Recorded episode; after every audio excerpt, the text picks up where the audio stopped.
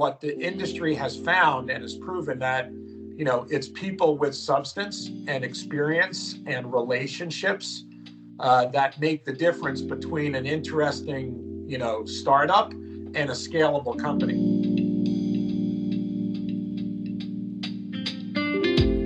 So I'm pleased to be here today with Mike Kalen. He is the CEO of Covr Technologies. Welcome, Mike.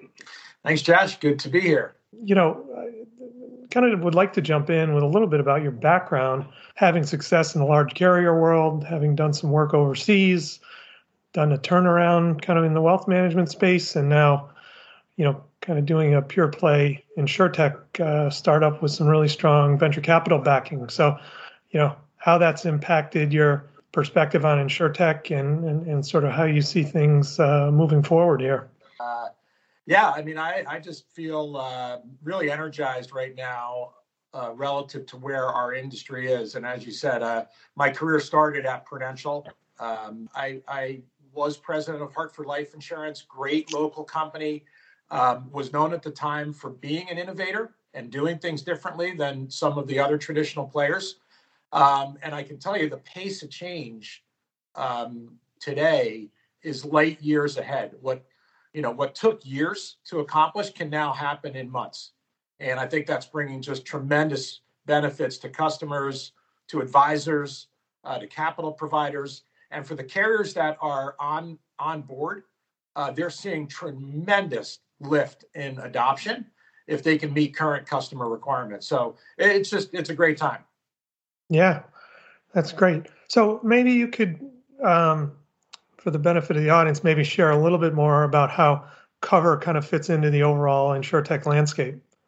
Yep. So um, Covr um, squarely fits in a big and growing piece of the life insurance marketplace. So Covr is a uh, multi-carrier, choice-based digital platform uh, that takes customers and advisors from how much insurance I need to comparative quotes to apply and buy in many times in minutes where it used to take months.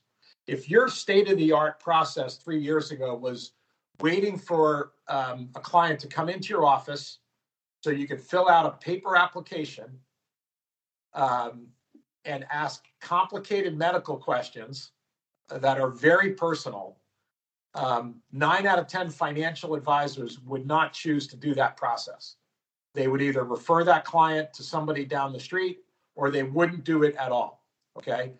With Covr's process, um, the client journey is already pre populated on that advisor's main planning interface. So if they're using MoneyGuidePro or their company's own system, the client needs analysis for for life insurance, disability, or long term care is already 50% completed because of the AI, the artificial intelligence that we put into the planning journey.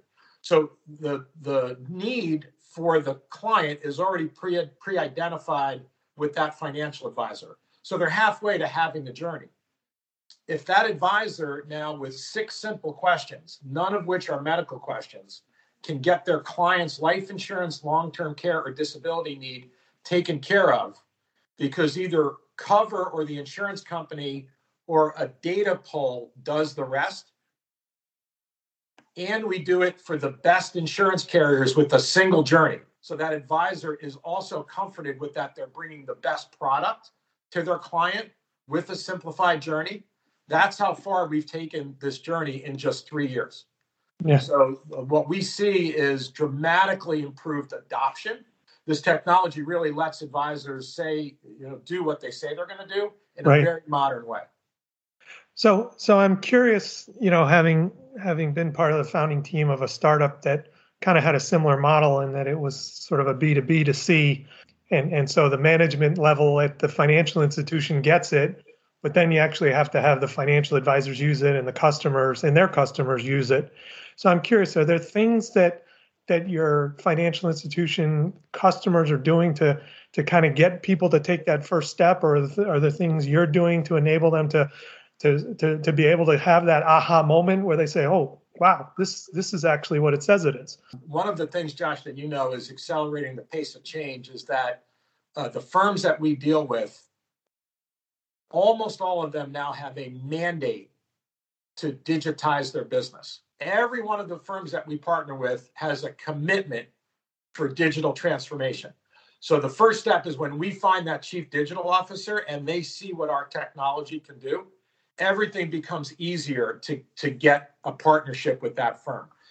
When when we work through the traditional channels where it's just the head of the the life insurance product, you don't have the sponsorship at the top level of the firm and the mandate to go bring change in. So that that's number one that I would say is when when we find the chief transformation officer or the chief digital officer, we have a champion inside of the company because they realize how significant the technology that we've built could be for, for their business.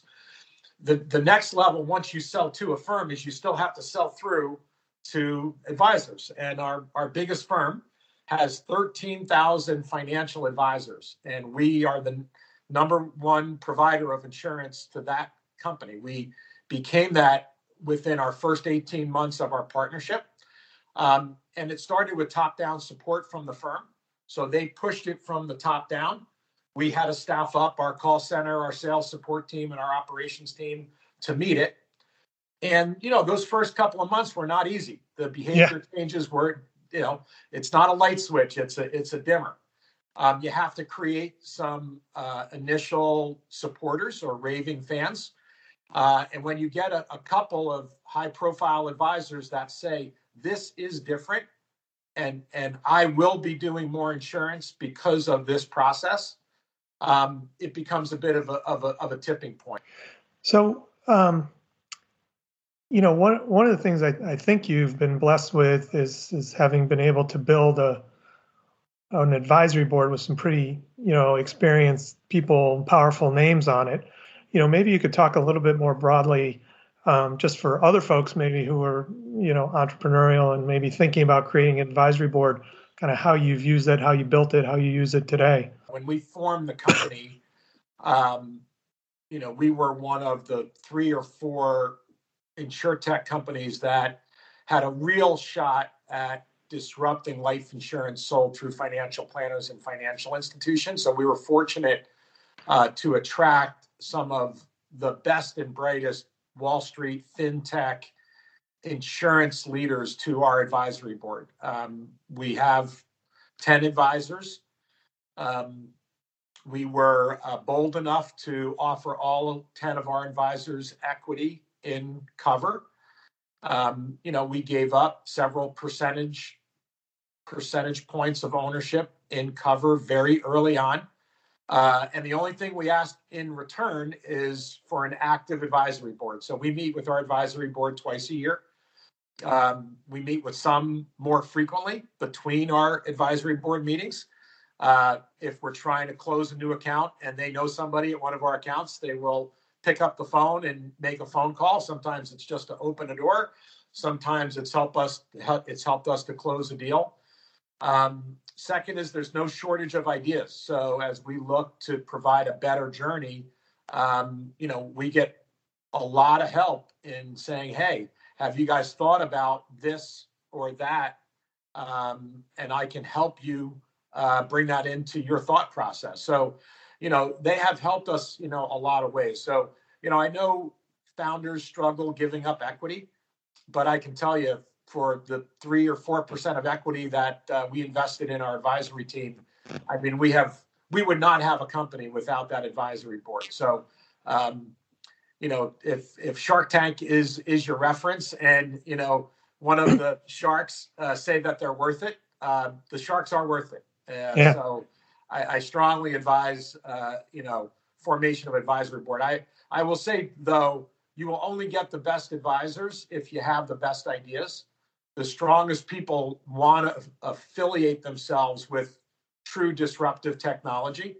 So if you if you are lucky enough to get some great advisors, it's a great testament that you've built something of real value. You know, for for folks maybe who maybe they're mid career, maybe even late career, but they've they've basically worked, you know, in a carrier environment or in you know, fairly traditional insurance roles, and they're seeing, you know, this tech thing growing, and they're trying to figure out, you know, how do I maybe get into it? As someone who who was able to make that shift, you know, what suggestions might you have for someone as to how to approach that and and, and, and think about sort of the next stage of their career and getting into tech? Yeah, it's a it's a great question, and I I've been asked this before. Uh, my first response to this is um, the the the knowledge and skills that you have are are sorely needed in the insurtech space, and it's been proven over and over and over again. And what the industry has found and has proven that you know it's people with substance and experience and relationships uh, that make the difference between an interesting, you know, startup and a scalable company. And folks that have experience with carriers, with legacy systems, with complexities, those are sorely needed skills in in the tech world. Um, so there, there's a real growth in hiring, you know, mid-career and late-career people uh, to large operating roles on the insurtech side you know the, the you know the other thing too is you have to change your mindset relative to compensation. Um, you know the the notion of uh, large cash annual bonuses and uh, you know long-term incentive phantom stock programs like they don't exist in the venture world. Uh, you, you, get equity in the company that you build um, and that's either going to be a huge attractor to mid mid and late career people um, or it's going to you know scare you to death because for a while you may not be making as much as you did. But you know again for the people that have come to this side it's a very refreshing way to build value. So um, yeah. Yeah I mean, my, my I, advice is dive, dive in engage. There's many ways to do it. Great. Well, Mike Kalen, CEO of Covr Technologies, uh, really appreciate having you on. It was a, a great conversation, and you know, you got a lot of wisdom from your from your experience in the industry, and and so I wish you the best of luck moving forward. Oh, thanks a lot, Josh. Good to connect.